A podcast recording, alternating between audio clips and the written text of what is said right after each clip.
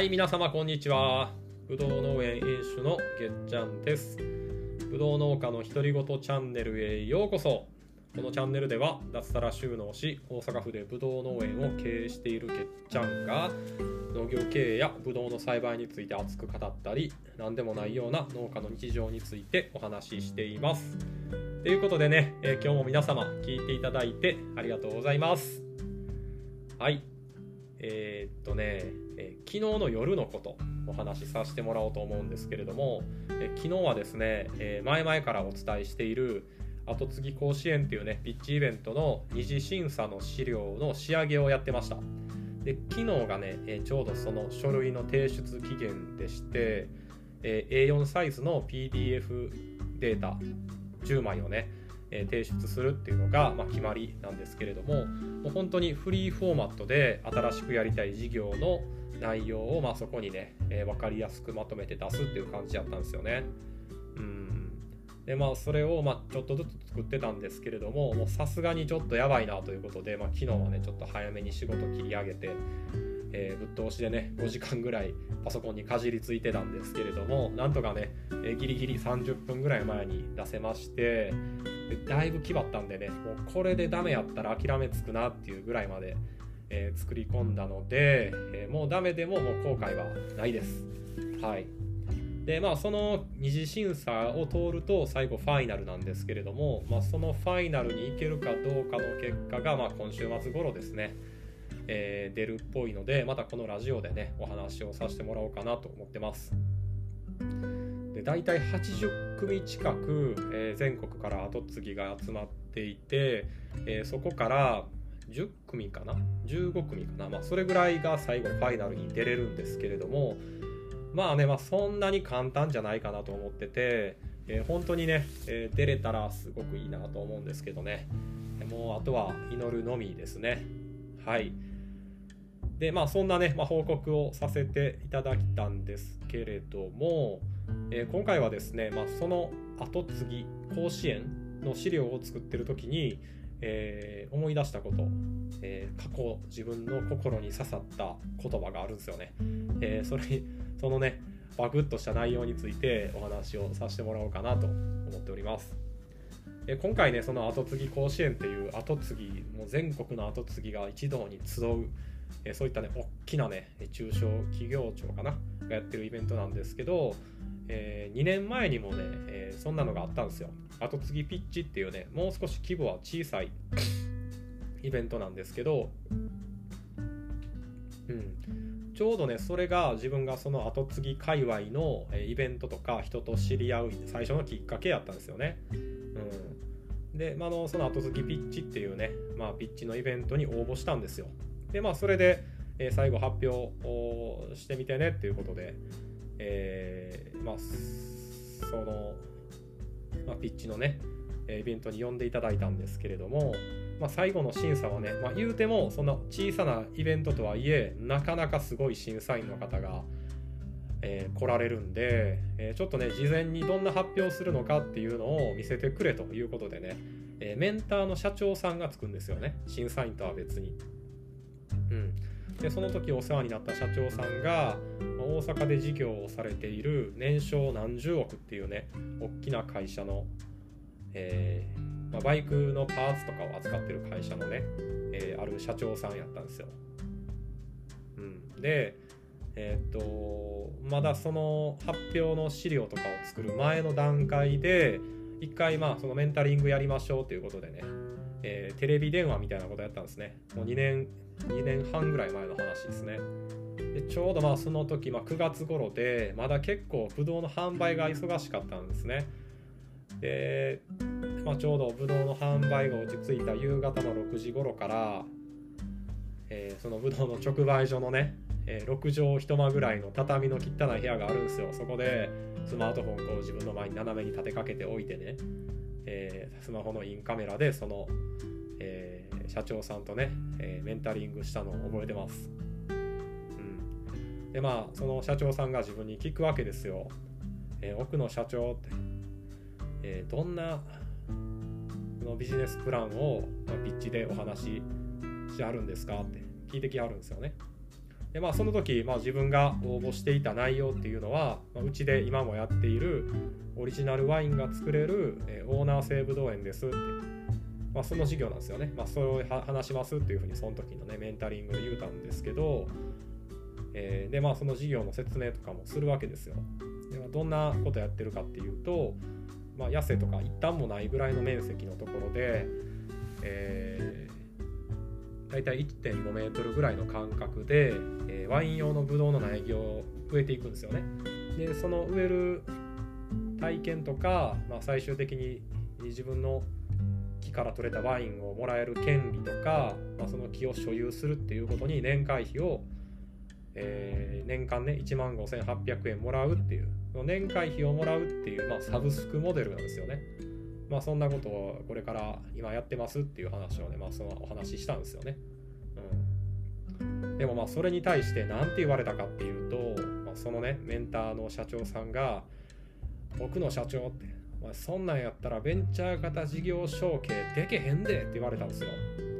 ちょっとそんな言い方やったか覚えてはないですけど、まあ、とにかくね、こコテコテの関西弁で、そんなんやったらベンチャー型事業承継できへんわって言われたんですよ。で、俺は、はあって思ったんですよ、その時。えーって思って、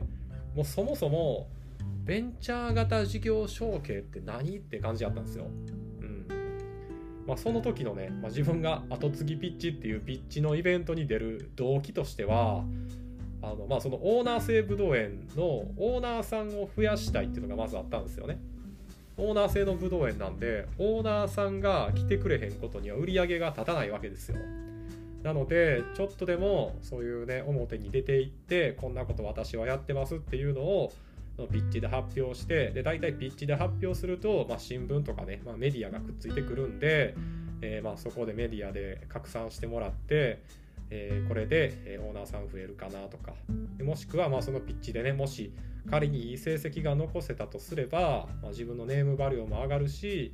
そんなね自分が働いてる農園のブランディングにもなるかなっていうね、まあ、あのその程度の浅はかな動機で後付きピッチに応募してたんですよね。でなんかその心を見透かされたかのようにそのメンターの社長は「奥の社長ってそんなんやったらベンチャー型事業承継できへんわ」って言って言ったんですよね。でまあそのね心言葉がね自分の心にグッと刺さったんですけど、まあ、そのベンチャー型事業承継って何かっていうとまあねその後継ぎが、えー、実家に帰ってね、えー、その自分の家業を継ぐっていう時に、えー、あたかもベンチャーベンチャー起業家のように新しい事業をその家族家業の、えー、経営資源を生かしながらその新しい、ベンチャー起業家のように新しい事業を作るっていうね、まあ、それがベンチャー型事業承継なんですよね。